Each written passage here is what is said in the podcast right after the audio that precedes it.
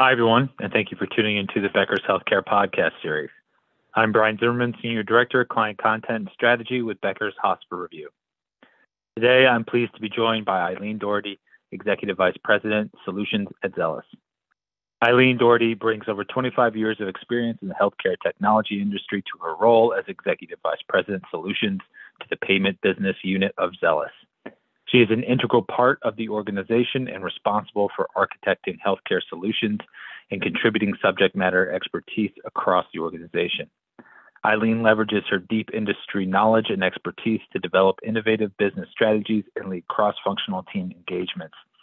She has over six years in product management and product strategy, 15 years as a programmer and technical architect, 12 years of experience in EDI solution architecture, and is an active member of X12, WEDI, and MGMA. Eileen, thanks for being here today. My pleasure. So, so let's dive in. The, the first question I have for you is why is the healthcare payment experience for, for payers, providers, and, and patients, of course, as well, so fragmented? Can, can you give us a lay of the land there? Well, if you think about it, um, there are probably about 800 plus payers in the US. Uh, there are approximately a million provider tax ID numbers. And then consider the amount of patients that are interacting with the system. And when you have a system of that size with so many connections that need to be made, it's not surprising that it comes across as fragmented and disjointed, especially since all of the uh, incentives for each of those actors in the system are not 100% aligned to the other actors in the system. So when a problem occurs inside, say, a provider, the provider will do everything to solve the problem from the provider's perspective, but doesn't necessarily take into account how that might impact how the health plan operates, the employer operates, the member or patient operates inside the system itself. Then you multiply that by the you know 30, 50 years we've been operating um, a healthcare insurance system like we do, like we use today inside the United States, and you get an incredibly fractaled uh, solution.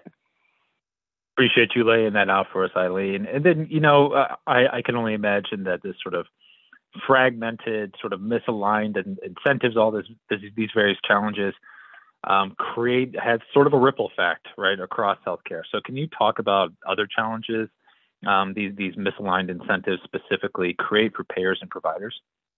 Definitely. So if you think about what it means to be a practice manager that works inside a healthcare practice and how they interact with um, the healthcare payers that their members bring to them, you can see easily uh, the ripple effect of having multiple payers involved in solution may impact their job. So just take it like a day in the life, right? So you're a healthcare practice manager and you come into the office in the morning, and it's your job to make sure that all of the patients that are coming to your office that day are currently active in the health plans that they've given to you. Um, that could be as many as 10, 15 different health plans with 10, 15 different systems for validating their participation in that in that health plan. And then if you have a problem with those validations, there are, you know, 15 different processes for how to handle anomalies. Uh, then you have to notify patients if there's a problem with their insurance coverage and see if they're okay with you know you handling it after the fact or handling if they want to handle it a different way then once the patients come in and they go through whatever services they receive from the doctor you're required to now submit those claims to make sure the claims are not denied to make sure you're being paid a fair amount um, that is the best amount for that particular service that you can get for that particular plan. And when denials happen you've got to manage that. Um, so you can see easily how this begins to sort of take on a whole new level um, with all the additional systems and processes in place for just attempting to get you know the first part of your payment that makes up the paycheck for the doctor's office and everybody who works there. Um, and now now you have to then turn around and bill the patient who sometimes saw the doctor months ago and doesn't necessarily make a strong connection between the service that they were provided and the invoice that they're receiving. And take that on top of the fact that um, the last several decades in healthcare, uh, the patient's responsibility for that paycheck has become greater and greater. and you see that there is added complexity and challenges inside the entire system. Absolutely. I, and speaking of this complexity across the, the entire system, I, am sure again it sort of, you know, it, it spreads to, to, to, the cybersecurity elements of, of, all this. So I'm wondering if we can we can move there for this piece of the conversation. Can you talk more about the cybersecurity vulnerabilities then that, that are really associated with, with all these disparate systems that are that are trying to communicate, but perhaps maybe not not not doing it so well? Oh, that makes that's a great question. So healthcare payments is a four trillion dollar industry, and that's trillion with a T, right?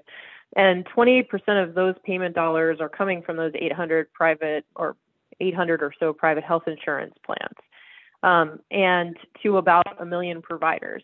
That's a ton of money moving through a system that is very disjointed with lots of areas where there could be opportunities for breakage or fault or fraud.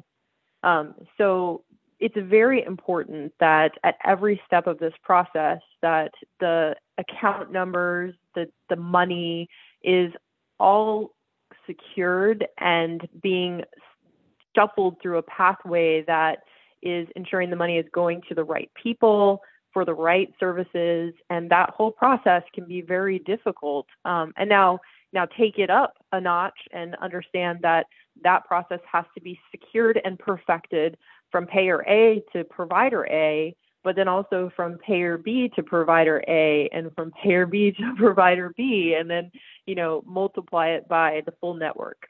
And you'll see that, that there are some big challenges there that we have to face as an industry. So we've talked a lot about these big challenges, these complicated challenges. Um, and, and I think when you look at the whole picture, it could probably seem kind of overwhelming. Um, but I want to close here and then Eileen perhaps ask what advice you would give to listeners who want to address the, these issues and, and, thinking about the, the, the scope of this problem. Where should they start? You know, where where, where should they uh, take immediate action and, and perhaps see some early early success? Well, definitely, consolidated payment systems allow payers and groups to set up their banking information once um, and pay hundreds of thousands of providers. It allows providers to set up their account information once and get paid by hundreds of payers. It's the ultimate network effect value of a vendor solution, um, which is why a payment, a specialized payment network vendor solution is such a good idea. Um, and it allows, uh, you know, a one central place for protection and security and with a group, an organization that is focused only on the protection and security of those accounts and all of the data that's flowing through that payment system. It is um, a really great option for trying to accelerate the speed of payment and adoption and enrollment across an entire network system and make it run more smoothly for both the payer, the provider, and then ultimately for the patient or member who's also tangentially involved in this whole system. It's a win-win-win. yeah, I appreciate you uh, sharing that and, and closing on you know something that's really actionable for folks out there. So Eileen, thank you so much for for taking the time and sharing all those uh, insights with us. I enjoyed it. Thank you so much. I'd also like to thank Zelis for sponsoring this episode. You can tune into more podcasts from Becker's Healthcare by visiting our podcast page.